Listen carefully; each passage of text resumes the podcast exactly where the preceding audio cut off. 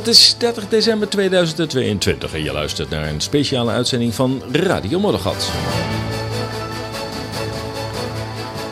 In deze uitzending blikken we terug op COVID-jaar nummer 3 en de thema's uit een wederom bizar jaar. Het is het jaar van Robert Malone, van ondergrondse bijeenkomsten, de Russische inval in Oekraïne, hacking humans, de strijd tegen de CBDC, de doembeelden van klimaatpaus Frans Timmermans, woke, woke, woke.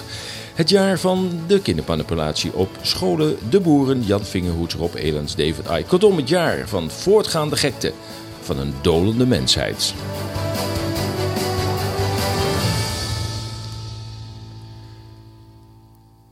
En mijn naam is Paul de Bruin en ik neem je mee op reis door 2022 met geluidsfragmenten die alles weer voor je op een rij zetten.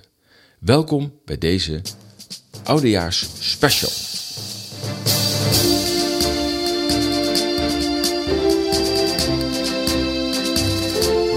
En uiteraard, we beginnen bij de eerste maand van het jaar, januari.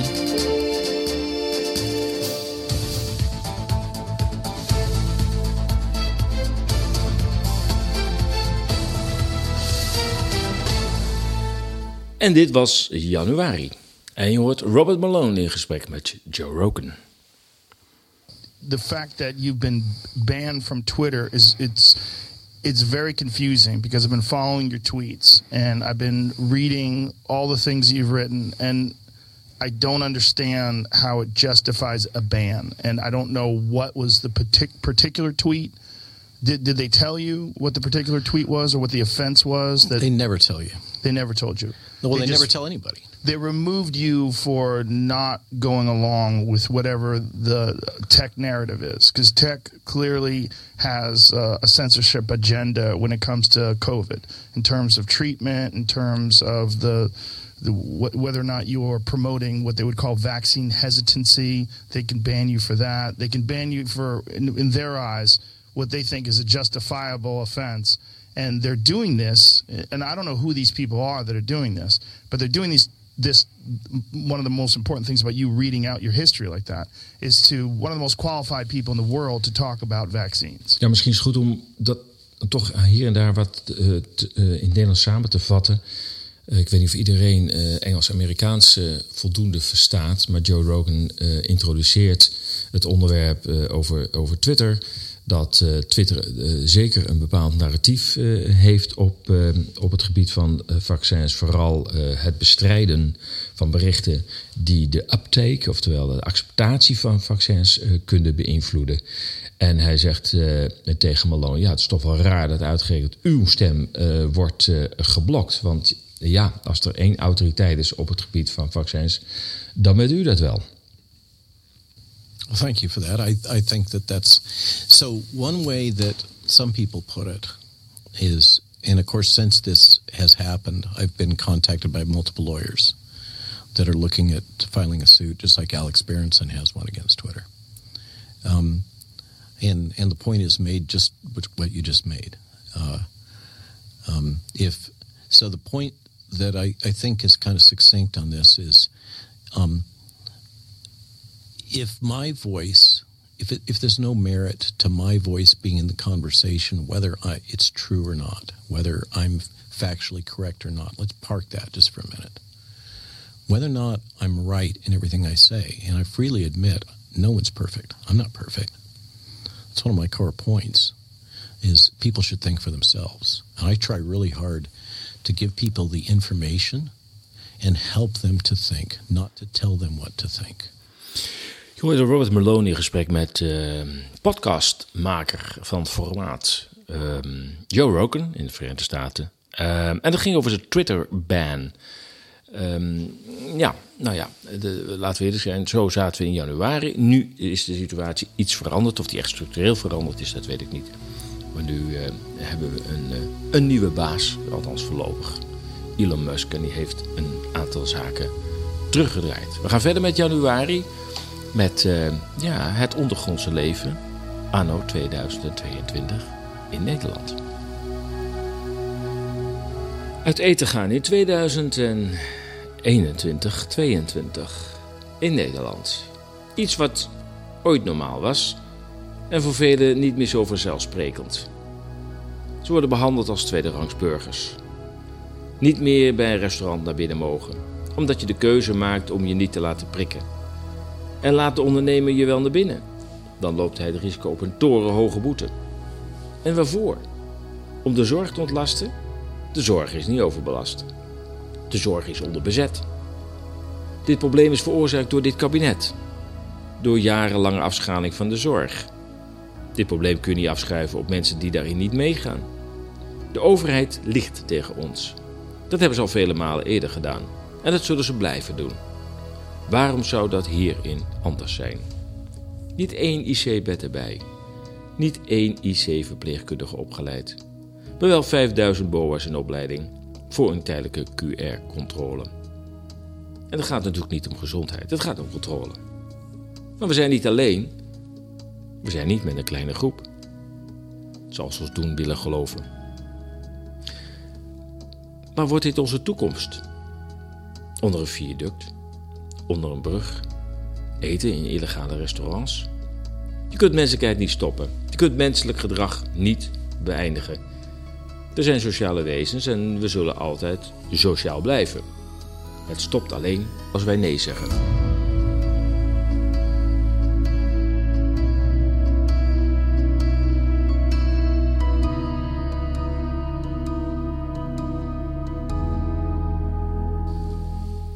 We gaan naar Australië. Het land dat, uh, nou, ik denk wel het meest ontspoord is, waar de regering zich het grofst heeft misdragen van alle westerse landen. Er is een mooie documentaire over gemaakt, een indrukwekkende documentaire. Melbourne Battleground. En ik laat daar een paar fragmenten van horen. Till it comes to you when what you believe.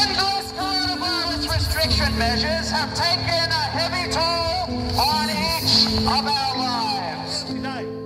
Since the lies, the more they shame, the more you hide. They say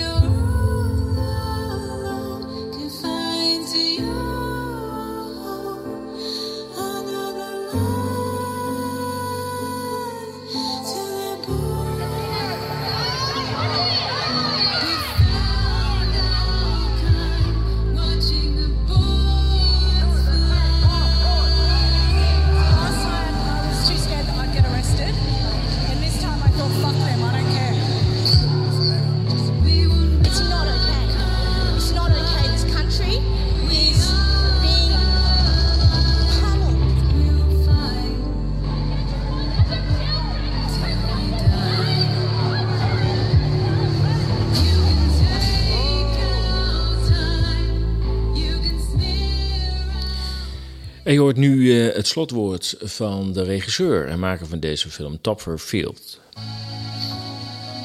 I think I already mentioned, but Melbourne is an amazing city, filled with amazing people. And without anyone asking, because of the danger we're facing, ordinary Melburnians are stepping up. Since Daniel Andrews got his powers, the protests haven't stopped. In fact, they've spread. From Parliament House to Government House to police headquarters to Bendigo, Ballarat, Shepparton, Albury, and too many more to mention. Daniel Andrews turned us from the world's most livable city to the world's most locked down and gave himself powers that have no place in a democratic country. He made Melbourne a battleground, and he took from us the city that we love. Now, it's our turn to take it back.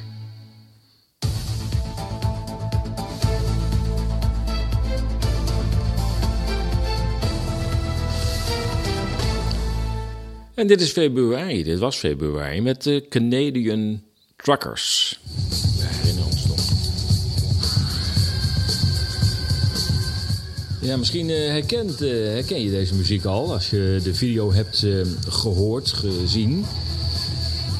Het is de eerste video die live werd gezet over de Canadian Freedom Convoy. Op weg naar, eh, naar Ottawa, zoals dat eh, in het Canadees wordt, eh, wordt gezegd. De hoofdstad van, van Canada. Ja, de reden voor deze actie is, eigenlijk de trigger voor deze actie, is de mandate, zoals het in, in het Engels heet, de verplichting voor vrachtwagenchauffeurs om zich te laten inenten.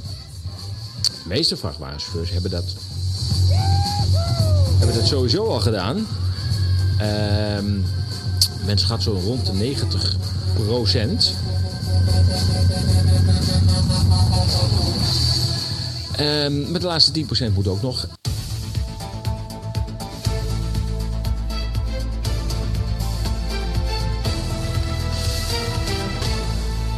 En dit is maart.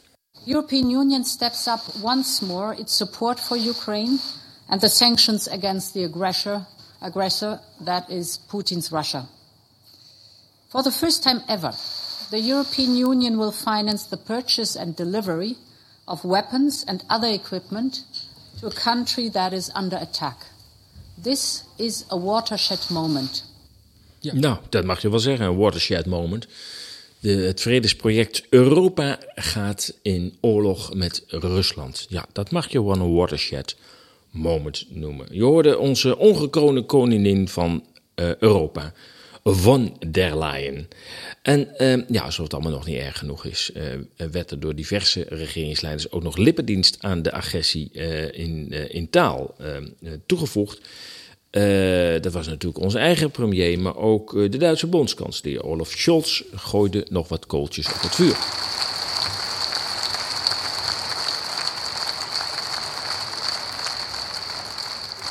Sehr geehrte Frau Präsidentin, verehrte Kolleginnen und Kollegen, liebe Mitbürgerinnen und Mitbürger. Der 24. Februar 2022 markiert eine Zeitenwende in der Geschichte unseres Kontinents. Mit dem Überfall auf die Ukraine hat der russische Präsident Putin kaltblütig einen Angriffskrieg vom Zaun gebrochen. Aus einem einzigen Grund.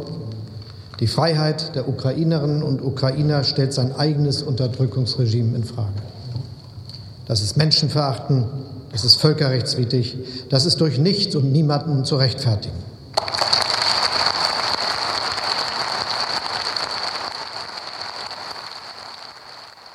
En we gaan verder met uh, maart met de CBDC en de Digital ID. Daar wordt op dit moment aan gesleuteld door een van de grootste adviesbureaus ter wereld. Ik dacht iets van 400.000 werknemers. Accenture. En ik laat je een paar um, quotes horen um, waarin dit adviesbureau vertelt waar ze mee bezig zijn. My name's Dave Treat. I lead Accenture's blockchain business. Uh, it's a, actually blockchain and multi-party systems business. Uh, and part of uh, part of our focus and part of the business that we've been building, uh, you know, re- really has had at the had at its core the transformation of of you know large scale ecosystems. And at the heart of it, there've really been two key gaps that we've been focused on now for a few years and making significant investments in. One of which you may have seen, we've had a focus throughout the the past uh, week around uh, work that we're doing around central bank digital currency. The other one, and the focus of tonight, is really the other, which is digital identity. Ja, nu zul je zeggen, wat, uh, wat, wat, wat, maakt, wat is dat voor bedrijf, dat Accenture? Nou, ik zou het niet onderschatten. Uh, je komt het heel veel tegen als het gaat om uh, digitalisering van de samenleving. het is een bedrijfje met 624.000 medewerkers. Ja, en dat had in 2020 nog maar 506.000 medewerkers. En het jaar erop had het al 624.000 medewerkers. Dat betekent dat er in één jaar rond de 120.000 medewerkers bij zijn gekomen. In één jaar tijd bij Accenture. Nou, dat geeft wel wat aan dat uh, er flink geld verdiend wordt aan uh, deze hele business, de CBDC, de Digital uh, ID. Dat, nou ja, een, een ontwikkeld bureau, een adviesbureau met meer dan 600.000 medewerkers daaraan zit te sleutelen. Het zijn dit soort krachten die, die, die drukken dat dit erdoor komt. Hè. Naast natuurlijk de, de banken zelf, hè, voor, uiteraard in dit geval de Europese Centrale Bank en andere centrale banken, zijn er ook hele grote commerciële belangen die willen dat dit er gaat komen.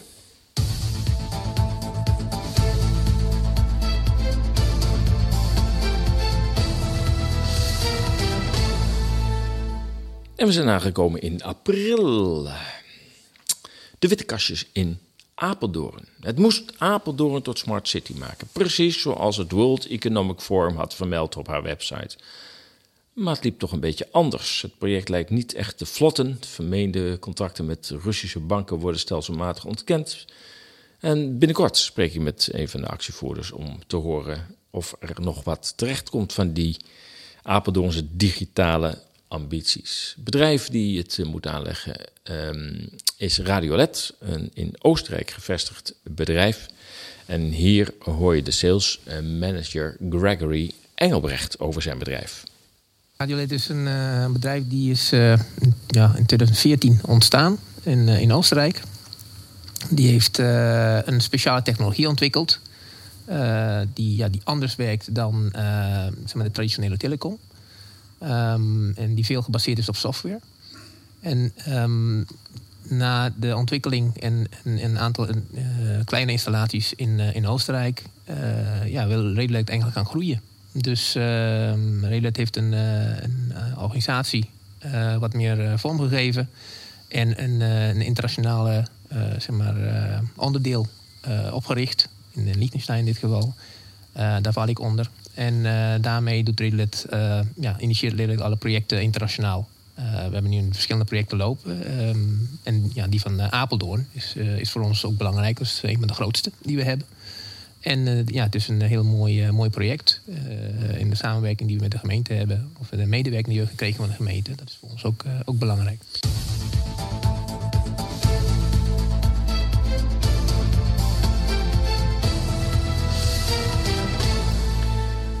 En we zitten alweer in mei. De inzet van Oekraïne om Rusland ten val te brengen. Of eigenlijk van de VS om Rusland ten val te brengen. En op te delen in deelstaten was al kort na de val van de Berlijnse muur in de Wolfowitz-doctrine vastgelegd. Dan praten we dus al over meer dan 30 jaar geleden. De VS zou ook de nieuwe eeuw de eindbasis van de wereld moeten blijven. En daar was een aantal zaken voor nodig. Waaronder de verstoring van een aantal landen, de bombardementen op uh, uh, Irak, Syrië en, uh, en, Libië waren daarvoor nodig. Oliver Stone maakte een, een Hollywood, Oliver Stone is een Hollywood-regisseur, en die maakte een, een documentaire met de oud-Oekraïns politicus Viktor Medvedchuk. Onlangs is hij kort door Zelensky gevangen gezet. U weet wellicht dat uh, Zelensky uh, nogal wat uh, oppositionele krachten heeft opgesloten en radio- en televisiestations en kranten he, heeft verboden. Eigenlijk een beetje wat, wat we op heel veel, in heel veel landen zien, dat er een hevig censuur is, maar in Oekraïne gaat het er nog iets harder aan toe. De campagne om in Oekraïne een VS-gezind bewind aan de macht te brengen begon dus met een PR-campagne um, en een door de VS geregisseerde regime change in 2014. Hier een paar opmerkelijke woorden en, en, en ook de toon van uh, president Biden, die uh, op bezoek was in Oekraïne in die, uh, in die tijd. En daarna laten we Viktor Medvedchuk even aan het woord over de situatie in Oekraïne. The whole world is watching you. That's a fact. They're watching you. Because their hopes for your success you think that was a plan of the Wall Street people, of the Western people, where they wanted to make Ukraine a dumping ground? You know, I don't even have to speculate about. I'm sure of it. At the time of the collapse of the Soviet Union, many experts reasonably included Ukraine in the top 10 of the most developed countries in the world. Starting positions of the independent Ukraine were impressive. One third of the whole USSR industry, the largest Black Sea shipping company in the world, rocket, aviation, and space industry. As a result, after reckless economic reforms, after breakdown of economic relations with Russia and other post Soviet countries, Ukraine had a failure. Since independence, its economy has shrunk by a third, ahead of the poorest countries in Europe. Ja, na 1991, de onafhankelijkheidsverklaring van Oekraïne van de Sovjet-Unie, eh, ging het bergafwaarts. Een oorspronkelijk rijk geïndustrialiseerd land eh, verdween langzamerhand van het scherm en het werd een arm land. Met afnemende industriële productie, toenemende armoede, grootschalige emigratie en toenemende invloed van de Verenigde Staten. Political, economic, and social upheaval than any terrorist attack. We're going to begin here with the outbreak of a mystery virus in China. Mysterious new virus detected in der chinesischen Millionenstadt Wuhan. A SARS-like virus which has infected hundreds in China. The reason for fear is real. Infections are worrying governments around the globe. The Philippines has reported the first death. Of Chinese tourists in France. Je hoort de introductie van een film die Marijn Poels in uh, het afgelopen jaar online zette. De film Pandemd. COVID-19 can be characterized as a pandemic. The message to us is simple. Get ready. De risico's voor u zo klein mogelijk te maken. Het is ernst. A very simple instruction. You must stay at home. Zo is dat. Fragmenten dus uit de, de film Pandemd. Uh, uh, Marijn is nu met een nieuwe uh, film bezig. Uh, moet even kijken hoe hij heet, die film. De Primordial Code. En die zal waarschijnlijk in de loop van dit jaar online komen. Zeer de moeite waard om uh, deze documentaires van Marijn Poels te zien. Hij maakt het op een hele andere manier dan ons bekend is. Duidelijk wat er gaande is. Hij doet het in, in, ja, in een soort persoonlijk verhaal. In die vorm giet hij altijd zijn documentaires. En ik kan je zeer aanbevelen om ook de komende te gaan zien en hem te steunen bij het werk. Je kunt een financiële bijdrage leveren aan de totstandkoming van de nieuwe documentaire. in die documentaire Pandemd, dus van afgelopen jaar, had hij ook een heel ongemakkelijk gesprek. En ik vind het wel heel openhartig dat hij dat ook gewoon in de film laat, laat zien. Met de Duitse kunstenares Marie Bouwmeester. Ik moet zeggen, natuurlijk op zijn Duits. Marie Baumeister. Wo sind derzeit eigentlich die Künstler, die eigentlich ihre Aufgaben haben, um auch ein Spiegel zu sein von der Gesellschaft? Ja, wenn du aber deine Antwort schon gibst, ach so, ach ist das so. keine Frage, das ist nicht gut. Gut. Du musst mir keine Antworten geben, sonst Genau. was, was soll ich denn nur noch Ja sagen? Ja, ja, okay. Nee, mach, mach, gut. mach eine Frage und keine Antwort. Gut. Sonst ist kein Interview. Sehr gut. Das ist schwierig. Du hast natürlich einen Plan. Das sehe ich auch ein. Aber lass uns doch diesen Plan entwickeln lassen. Fang doch mal von vorne an. Und Ja. keine Antworten geben, sondern Fragen. Nou, dat is een duidelijke boodschap van hallo, eh, dit is een suggestieve vraag. En je legt het antwoord al in de vraag. En dat moet je niet doen. Dus laten we maar gewoon opnieuw beginnen. Hè? Je moet me niet dwingen om een antwoord eh, te te geven. Nou ja, laten we opnieuw beginnen. Dat is wat eh, Marie Bouwmeister eh, zegt. Eh ontspint zich een interessant gesprek. Of gewoon, wat ik zeg, een beetje moeizaam gesprek. Ehm, maar dat vind ik eh, te prijzen aan eh, Marijn Poels... dat hij dat ook allemaal in eh, zijn documentaire eh, opneemt. Dit is Radio Moddergat, wereldwijd te beluisteren via Soundcloud, Apple Podcasts, TuneIn en Spotify. Now, how exactly will the future masters of the planet look like? This will be decided by the people who own the data. Now, why is data so important?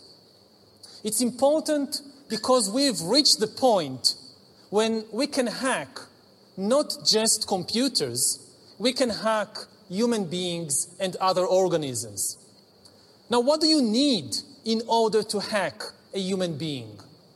You need two things. You need a lot of computing power, and you need a lot of data, especially biometric data. But control of data might enable human elites to do something even more radical than just build digital dictatorships. By hacking organisms, elites may gain the power to re-engineer the future of life itself. Ja, bij eh Yuval eh, Harari weet ik nooit of hij nou echt oprecht waarschuwt. Of eigenlijk eh, gewoon part of the game is en eigenlijk gewoon aankondigt, maar in een waarschuwing verpakt. Nou ja, Harari. Ik denk het troetelkindje van, eh, van Klaus. Eh Harari verpakt zijn transhumanistische hersenspinsels dus altijd in, in een soort ja, waarschuwing. Maar ja, het, is wat mij betreft wel duidelijk dat deze tech-ideoloog van het World Economic Forum ehm, dit ook wel een gewenste ontwikkeling vindt als je me weer in andere toespraken eh, hoort. En als we hem en zijn opdrachtgevers in Davos moeten geloven, lopen we er straks als op internet aangesloten robots rond. En de wonderboy Musk zorgt alvast voor de honderden benodigde satellieten. Kortom, God zetelt in twee, vanaf 2020 in Davos.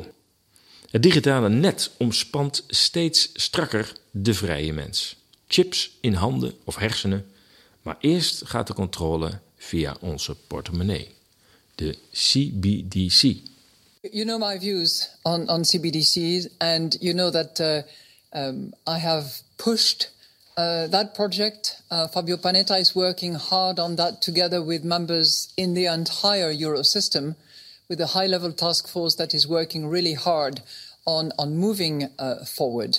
But in a way, I'm really pleased that attention is now focused on the role that cryptos can play and the role that central bank digital currency can have uh, when, when they are uh, implemented. We have a schedule, as you know.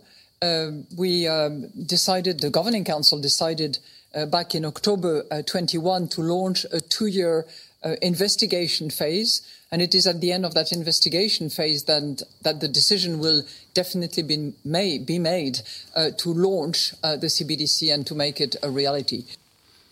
Je hoorde Christine Lagarde, de president van de Europese Centrale Bank. Daarvoor was ze de hoogste baas bij het International Monetary Fund. je zou kunnen zeggen, qua netwerk is het één pot nat. Goed, dat terzijde. Uh, George van House gaan we nu naar luisteren. Die uh, met uh, zijn theatergroep De Verleiders al vaker over het onderwerp geld heeft gesproken. Daar mooie voorstellingen over heeft gemaakt. Hier is hij in gesprek met Paul Buiting over ehm, de CBDC. Maar heel eenvoudig legden wij het uit dat wij dachten altijd dat een bankier spaargeld inneemt. En dat spaargeld, uh, daar geeft hij 3% uh, spaarrente over. Zeg maar, en dat geld krijgt hij binnen. En dan leent hij dat uit aan iemand die geld nodig heeft. En dan vraagt hij 6% voor. En dan heeft van die 3% winst uh, leeft hij. Maar de, de gedachte, ook bij 95% van de Nederlandse bevolking, was: oh, dat spaargeld, dat gebruikt de bank om dat uit te lenen. Puur intermediair. Puur intermediair, ja. ja. En zo werkt het niet. Een bank, zodra jij ga, daarheen gaat voor een lening. En je zegt: Ik heb een ton nodig, want ik heb een, uh, wil een huis kopen.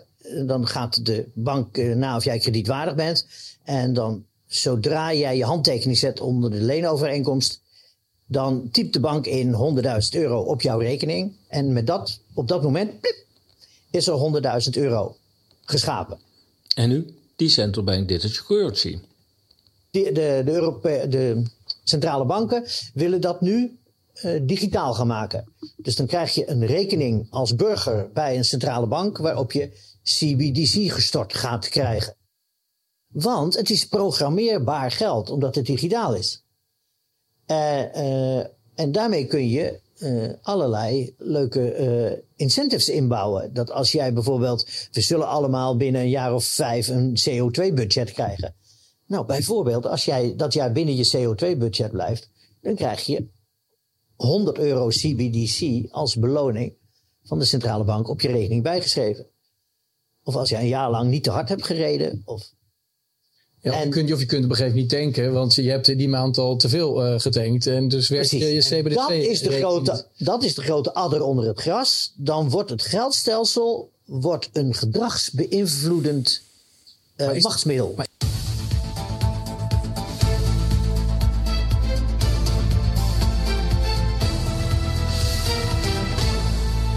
We zitten alweer in juni. Naast de kwade Russen, het dodelijke virus, moet ook de klimaatramp ons bereid maken om verregaand onze vrijheden af te staan. Personificatie van de angst is ongetwijfeld klimaatpaus Frans Timmermans. Ons land verdwijnt in de zee. Hele grote gevolgen woestijnvorming over de hele wereld, smelten van ijskap, etc. Dus je de rillingen lopen je over de rug. Staatssecretaris Timmermans van Buitenlandse Zaken is zeer overtuigd van de urgentie van de klimaatproblematiek.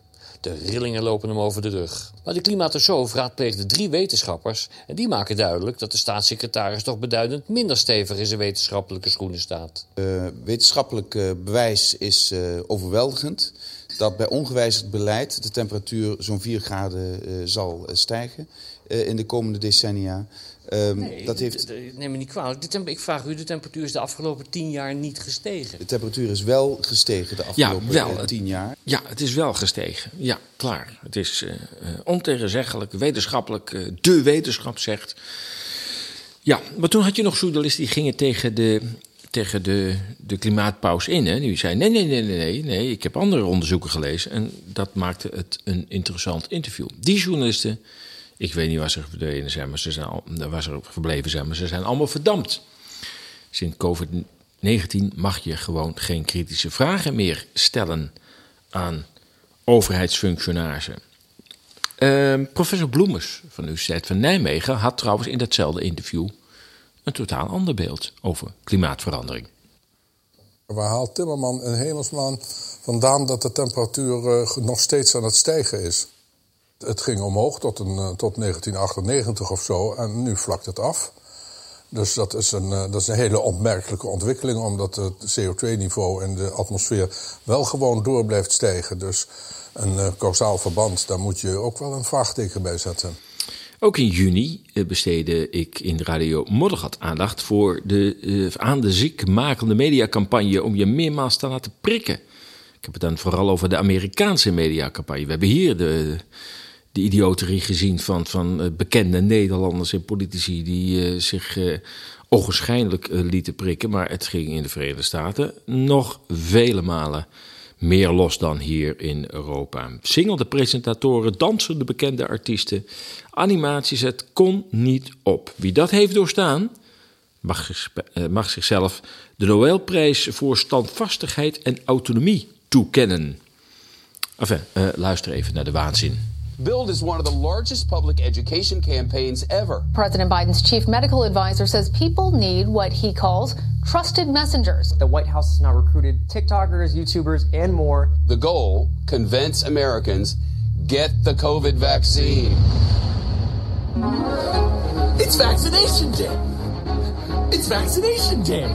It's vaccination Today I get my COVID jab, and I'm feeling really fab. For months I have been waiting for this day. R-O-N-A-V-I-R-U-S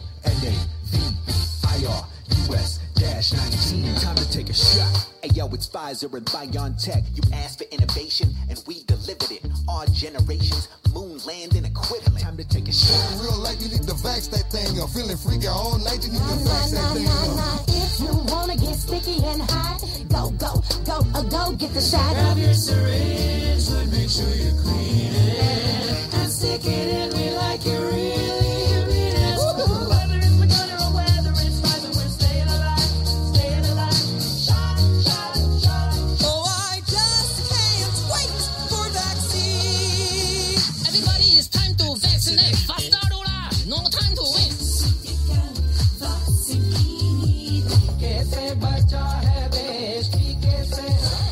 En zo gaat het maar.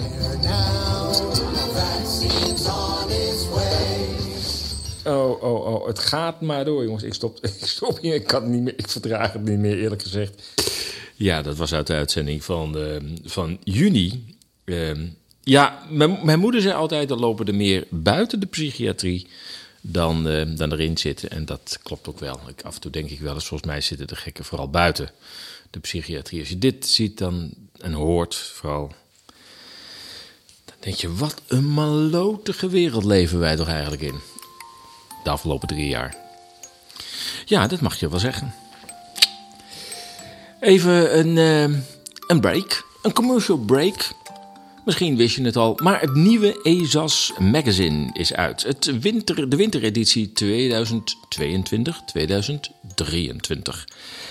Uh, met artikelen van de afgelopen zes maanden op ezas.nl. Er staan de 66 pagina's, ruim 60 pagina's aan artikelen. Het zijn de artikelen die ehm, ja, tijdloos zijn, zou je kunnen zeggen. Dus eh, geen actualiteiten, dingen waarvan je zegt, ja, dat weet ik nou wel, dat is allemaal hè, verleden tijd. Nee, nee, het zijn tijdloze, beschouwende, opinierende artikelen. The best of ESA's, zou je kunnen zeggen. Nou, inmiddels, en dat, dat zeg ik met trots, is het alweer het eh, vierde magazine dat ESA's uitbrengt. Het vierde halfjaarlijkse magazine. En ze zijn allemaal te koop. En dat staat onder het kopje publicaties op, eh, op de website. En ehm, daar, kun je, daar kun je ze allemaal eh, eh, vinden. Ehm, ze kosten 9,90 euro. Althans, de nieuwste versie kost 9,90 euro.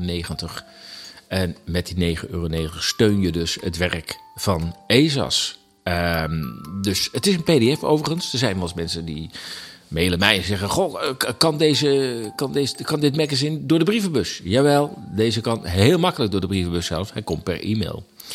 Het is een pdf. En ehm, dat, dat, ja, dat doe ik ook om gewoon de, de kosten in de hand te houden. Want ik kan amper voor 9,90 euro nog een boekje laten drukken. Dus dat betekent gewoon dat er helemaal geen geld overblijft. Sterker nog, dat je misschien wel zelfs geld toe moet leggen. En dat is niet te bedoelen. Het is een onderdeel van ehm, ja, zeg maar de steun aan ESA's. De oudere versies, de eerdere versies, de andere drie, die kosten 5,90 euro. En als je vandaag nog, uiterlijk oudejaarsdag, eh, nog even op de website kijkt, dan kun je de eerste twee edities kun je zelfs voor 3,90 euro eh, kopen. Voor 2,90 euro zelfs. Dus ik zou zeker even gaan, eh, gaan kijken. Maar bestel zeker de allernieuwste editie van het ESAS magazine. Te vinden op esas.nl en een knopje publicaties.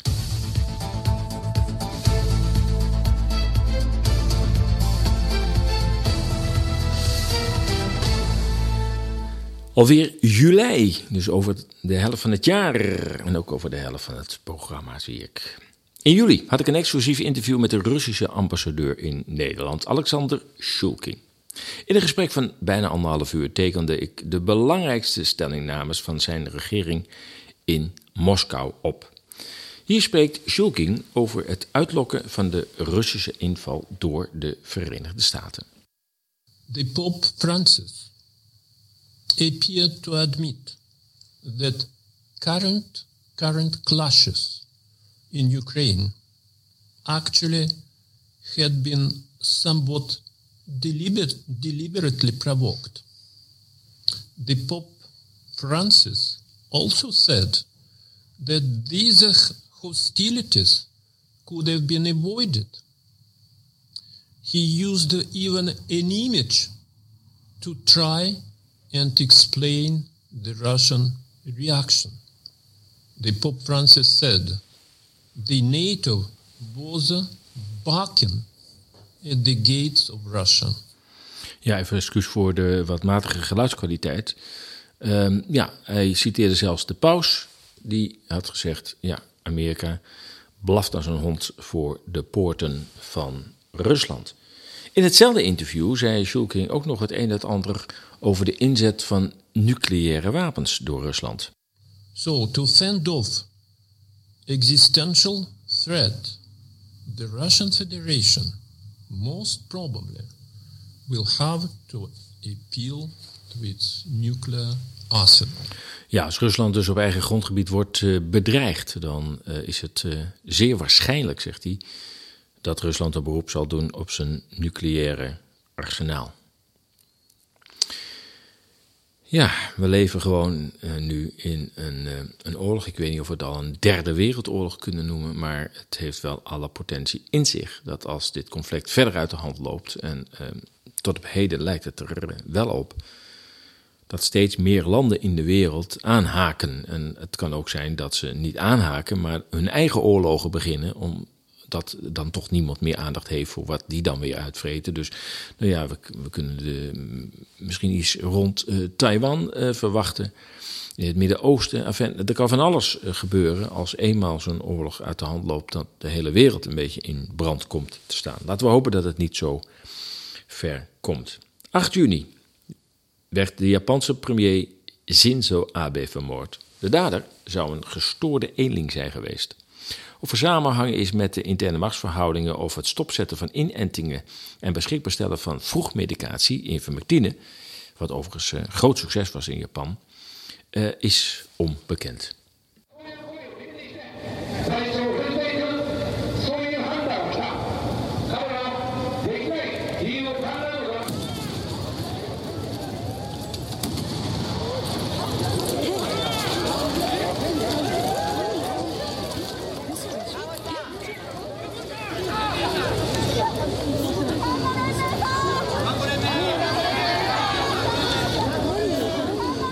It's a shock in Japan. It's very difficult for individual Japanese to get hold of weapons. It's something that Japan has very rarely experienced.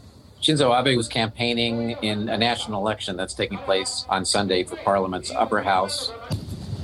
Then an assailant stepped forward and apparently shot Mr. Abe.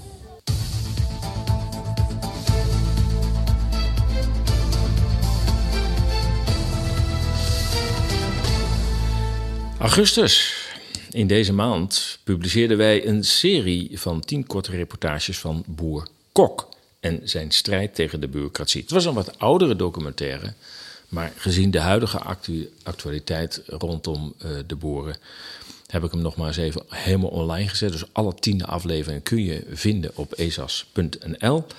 Um, in de speciale nieuwsbrief die bij deze uitzending hoort, staat ook de link naar die, uh, die reportages. Dus klik en ik zou zeggen, zeggen ga het zeker eens uh, goed bekijken.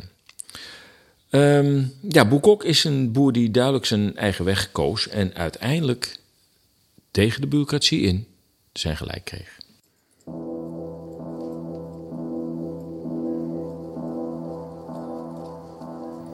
Boer Kok en zijn familie wonen in Hoogland bij Amersfoort.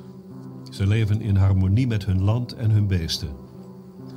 Houden ze hun vredige bestaan ook vol als de verstedelijking oprukt en de overheid hen blijft tegenwerken? Kom jullie niet eens! Flinke kerels!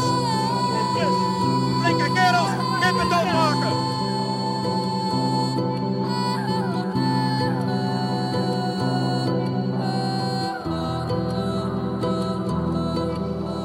Noem maar rechtspraak, dat is geen rechtspraak. Gezond boerenverstand versus de regelgeving in de serie Het Land van Boer Kok.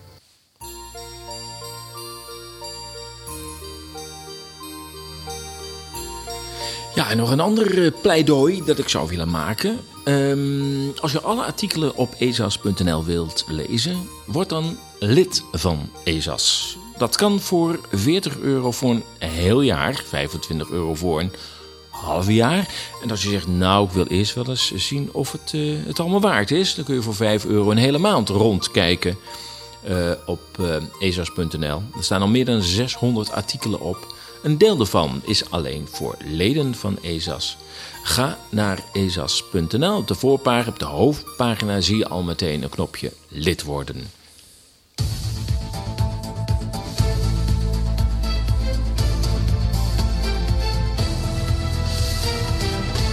September alweer. Het koningspaar werd tijdens Prinsjesdag onaangenaam verrast. Zittend in de gouden koets werden zij door het uh, langs het de route staand publiek uitgejouwd. En dat heb je als koning nog niet eerder meegemaakt, denk ik.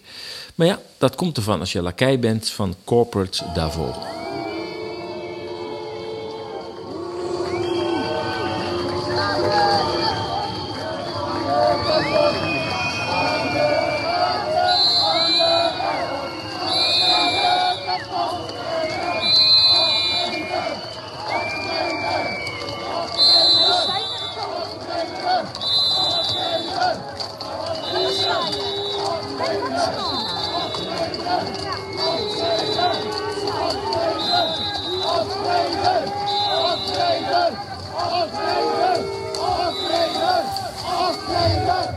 Ja, ik denk dat de NCTV uh, met uh, rillingen over de rug heeft zitten luisteren en kijken naar uh, beelden en geluiden. die hier in Nederland toch tamelijk uniek zijn. Dat de koning wordt toegeschreeuwd: aftreden, aftreden. Een lekker varkenshaasje of biefstuk op het bord. tijdens de kerst misschien. Ja? Nou, kinderen die worden momenteel op scholen eh, een beetje de andere hoek ingedreven. Eh, eh, hen wordt het eten van insecten aangepraat. En dat is dus tegenwoordig de taak van het onderwijs om dit soort eh, flauwekul bij kinderen naar binnen te kruien. Nog los van alles wat op het gebied van seks en gender in de brains wordt gestopt. En hier hoor je een fragment, ja, een promotioneel journalistiek eh, eh, reportage van de BBC. In the future, we might have to eat bugs. But why? We're going to see Professor Tilly, who studies people eating insects. But how do you turn something yucky into something yummy? We're going to find out.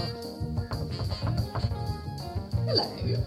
Professor Tilly, why do you eat bugs? We eat bugs because they're a really good way of getting lots of important nutrients and protein into our diet. But they're gross. They're not gross. There are all sorts of different kinds of edible bugs, and they come in all sorts of flavours. Do you think people will eat bugs like you do? I think it's happening now. All around the world, people are eating bugs, and we can even buy them in our supermarkets now. Here are some biscuits that my children made. Ja, het is fijn dat je in ieder geval de beelden niet eh, ziet van de lekkere koekjes met meelwormen. They taste like normal chocolate biscuits. They taste like chocolate digestives. Do children like eating bugs more than adults do? Children are very receptive. They find it quite exciting, whereas a lot of adults just go yuck. now we're going to go to our school and see if our teachers and our friends will eat the bug biscuits. ja, kinderen zijn eh, eh, meer ontvankelijk, zegt deze professor in eh, insectologie, denk ik. ehm, dat kinderen ontvankelijker zijn voor deze boodschap. Ja, dat snap ik. Daarom dat de scholen eh, op dit moment de hele genderagenda, eh, eh, de klimaatagenda en ook het, het kunstmatige eten uit fabrieken promoten. Ehm, in de hoop dat de toekomstige generaties daar ook in mee zullen gaan. In deze ehm, ja, idioterie, vind ik eerlijk gezegd.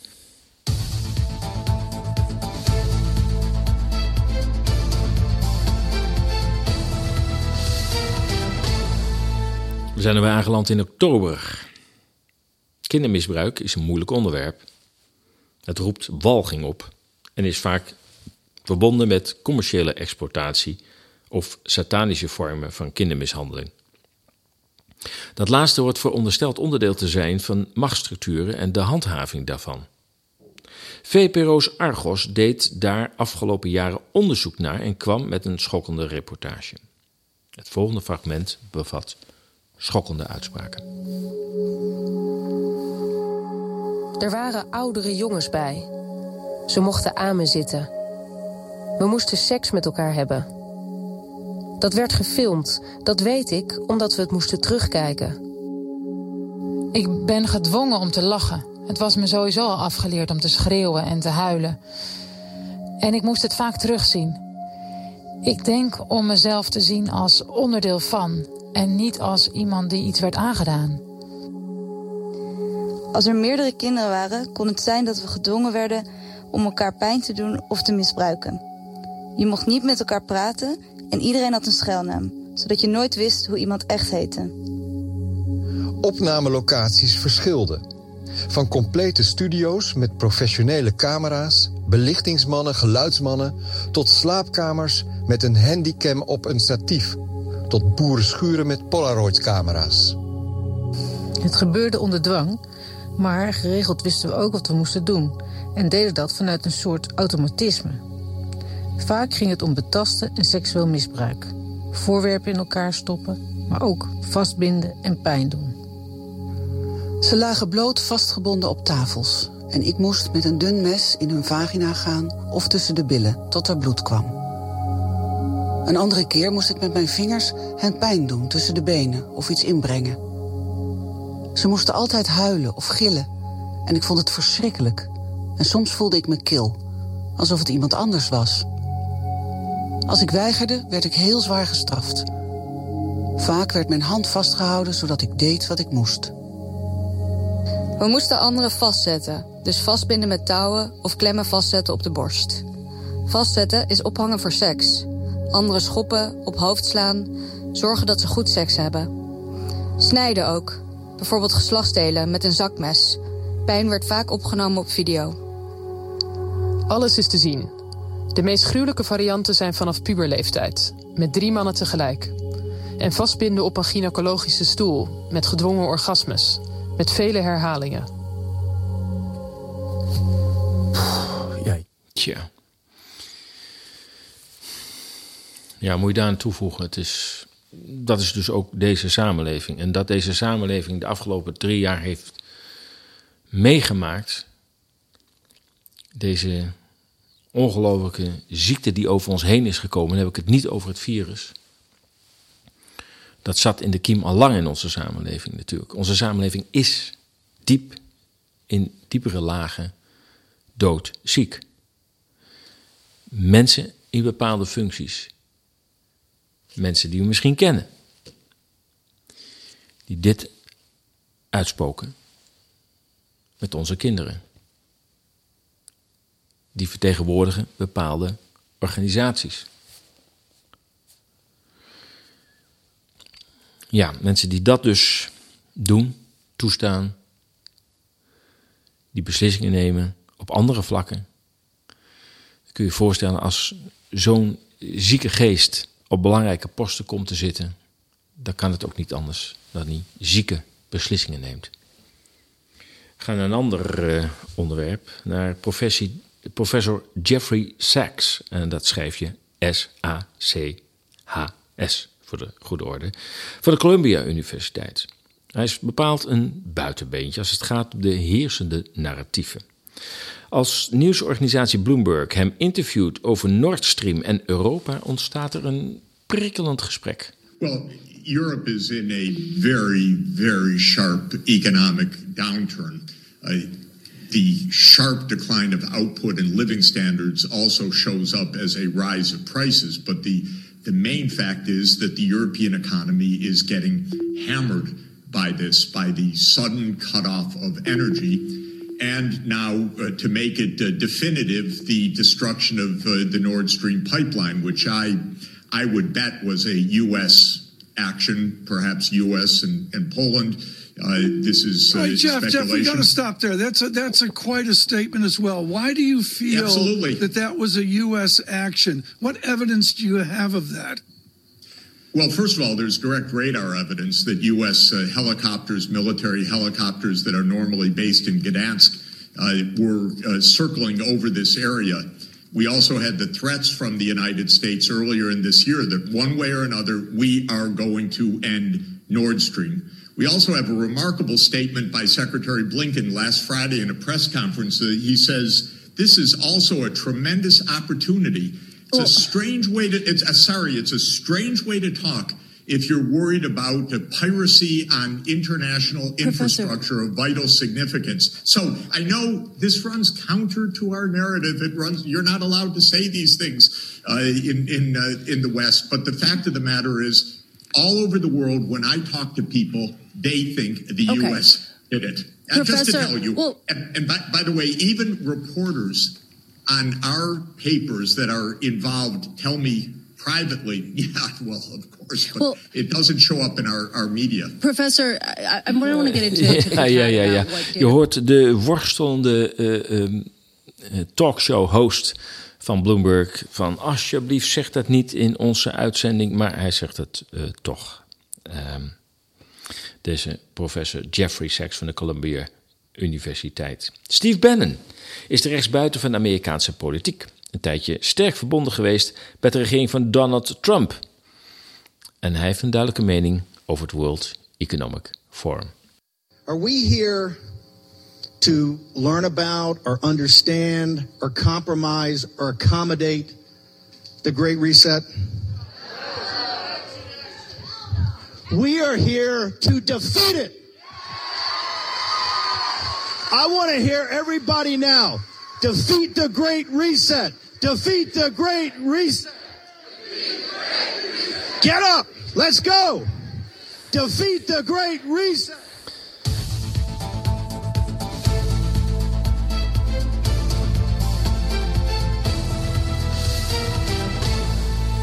November. Huisarts Jan Vingerhoets kreeg een boete voor, ehm, van een onvoorstelbare hoogte omdat hij het verboden medicijn ivermectine voorschreef. Hij vocht de opgelegde boete in oktober jongstleden aan bij de bestuursrechter in Breda. Hij stelt dat hij de geneesmiddelenwet niet heeft overtreden, maar door de dreiging van nieuwe hogere boetes wordt belemmerd in het verlenen van de zorg die van hem wordt verwacht. De voorzieningenrechter kwam op 25 oktober 2022 met een opvallende uitspraak. Hierin stelt de rechter dat, en ik citeer, het verzoeker met het omstreden besluit niet onmogelijk wordt gemaakt om de medicijnen voor te schrijven die hij wenst. Dat verzoeker hiermee een financieel risico loopt, komt voor zijn eigen rekening en risico. Einde citaat. We laten even Jan Vingerhoets aan het woord. In mijn schriftelijk verweer dat ik voorafgaand aan de zitting heb doen toekomen aan de rechter, heb ik bepleit dat ik bij de behandeling van zieke patiënten met COVID-19 in een conflict van plichten ben gemanoeuvreerd tussen de wet en mijn eed als arts. Ik heb uitgelegd dat ik naar mijn overtuiging heb gehandeld in overeenstemming met die plicht. Men is er nu op uit om mij dat laatste de facto onmogelijk te maken. Tulsi Gabbard was presidentskandidaat voor de Amerikaanse Democratische Partij. Zij verkondigde een van de partij afwijkende mening over Oekraïne en zag haar partij als een oorlogspartij en stapte op. In een gesprek met Joe Rogan sprak zij duidelijke taal als het gaat over haar positie ten aanzien van Oekraïne. Please explain to people what that means and why why we're sending so much money over to Ukraine. Um, so so let's start with with that. Let's start with the military industrial complex. What is it? Who is it? It is these massive defense corporations who make uh, all these different weapon systems from the smallest to the most powerful nuclear weapons and missiles. Uh, when we are at war, they make a lot of money. Uh, when uh, politicians, uh, even if we're not at war but are threatening that we may go to war, they make a lot of money. And these decisions are not made within the context of, hey, what does our military actually need? What do we need to ensure that our military is ready to defend our country and our national security interests? It is uh, very often what members of Congress are advocating for, even more than the military is asking for sometimes. Oké, we gaan naar Duitsland. Ja, naar Duitsland. Dat is het laatste onderwerp. Want daar uh, is een schlagerster, Bernard Brink, is daar uh, ontslagen bij de publieke omroep. Ik lees op uh, een Duitse website. De öffentlich-rechtliche WDR schmeißt der Hitlegende Bernhard Brink nach fünf erfolgreichen Jahren aus der quotenstarke Sendung Schlager des Monats raus. Zo gaat dat. Als je kritiek uit op um, COVID, op de maatregelen, dan is het uit. Dan ben je raus. En uh, vijf jaar lang heeft hij uh, echt hele hoge kijkcijfers uh, getrokken. Um, en dat programma heette de Die Schlager des Monats. En het is op uh, de MDR, is een van de regionale omroepen. Uh, in dit geval in het voormalig Oost-Duitsland, Mitterdeutsche Rundfunk. En uh, ja, ondanks dat, ook een schlagerster gaat eruit als die zijn mond opentrekt over COVID.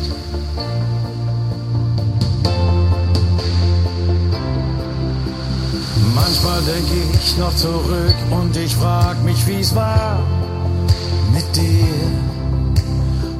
Immer noch weh, weil ich weiß, es war doch so viel da mit dir.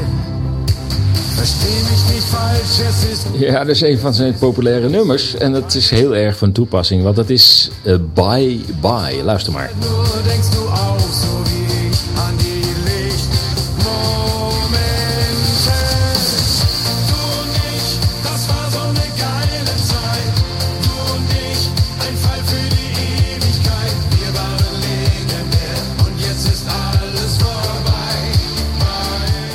Ja, het kan, toepasselijker kan het eigenlijk niet als je zo je eigen afscheid uh, bezingt. Bye bye.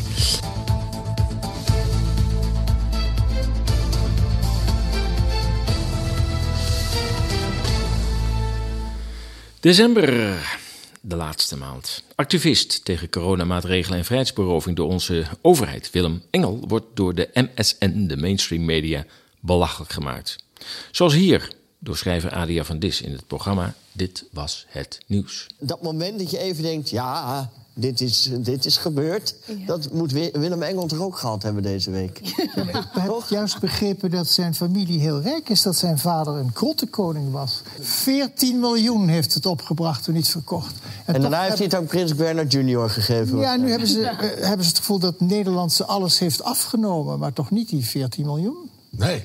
Jij weet mooie dingen. Kleurrijke mensen, kleurrijke mensen. Maar eh, eh, eh, wat je, ik, ik, ik, mag jij zeggen? Ja, graag. Ja. Maar wat je nu zegt is dat de, de, de vader van Willem Engel... Is ook een man die altijd tegen de staat geprocedeerd heeft. Ah. Zijn broer heeft altijd tegen de staat geprocedeerd. Dat is- en hij is dus erfelijk te weten. boosheid. Ja.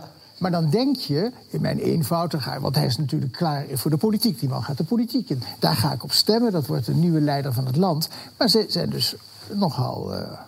ze hebben bezit. En die bezit heeft, heeft belangen. Maar even naar het moment. Oh, sorry, het moment. Nee, want Ja, het is toch een mooi moment dat je eh, eh, van, de, van de groep viruswappies bent. En dat je altijd maar boos bent. En eh, de staat is corrupt en conspiracy. Ja, maar en dan, boos, boos zijn is aan zich, dat mag. ja, maar dan span je een rechtszaak aan. Ja. En dan werkt het. Het bewijst dat we in een rechtsstaat leven.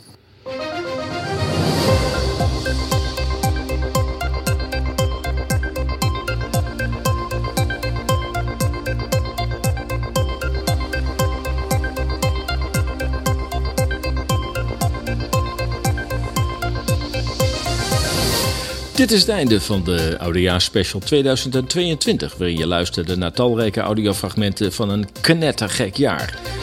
Ik dank iedereen die ESA's het afgelopen jaar heeft gesteund met een lidmaatschap, met de aankoop van een magazine of een dossier. Fijn dat ik ook zoveel nieuwe abonnees op de ESA's nieuwsbrief mocht verwelkomen en de dagelijkse updates en prachtige reacties heb ontvangen op de artikelen en uitzendingen van Radio Moddergat. Als je deze uitzending hebt gewaardeerd, overweeg dan een donatie, een lidmaatschap van EZATS, een aankoop van een nieuwe wintermagazine of een van onze dossiers. Volgend jaar, vrijdag 13 januari, echt waar, vrijdag de 13e, is er weer een normale uitzending van Radio Moddergat over abnormale tijden. Ik wens je een mooie jaarwisseling. Omarm je vrienden en familieleden die anders beslisten dan jij. We moeten samen verder. De tijden zullen ons nog flink uitdagen. Voor nu, blijf gezond, blijf sterk en tot over twee weken. En een hele goede jaarwisseling.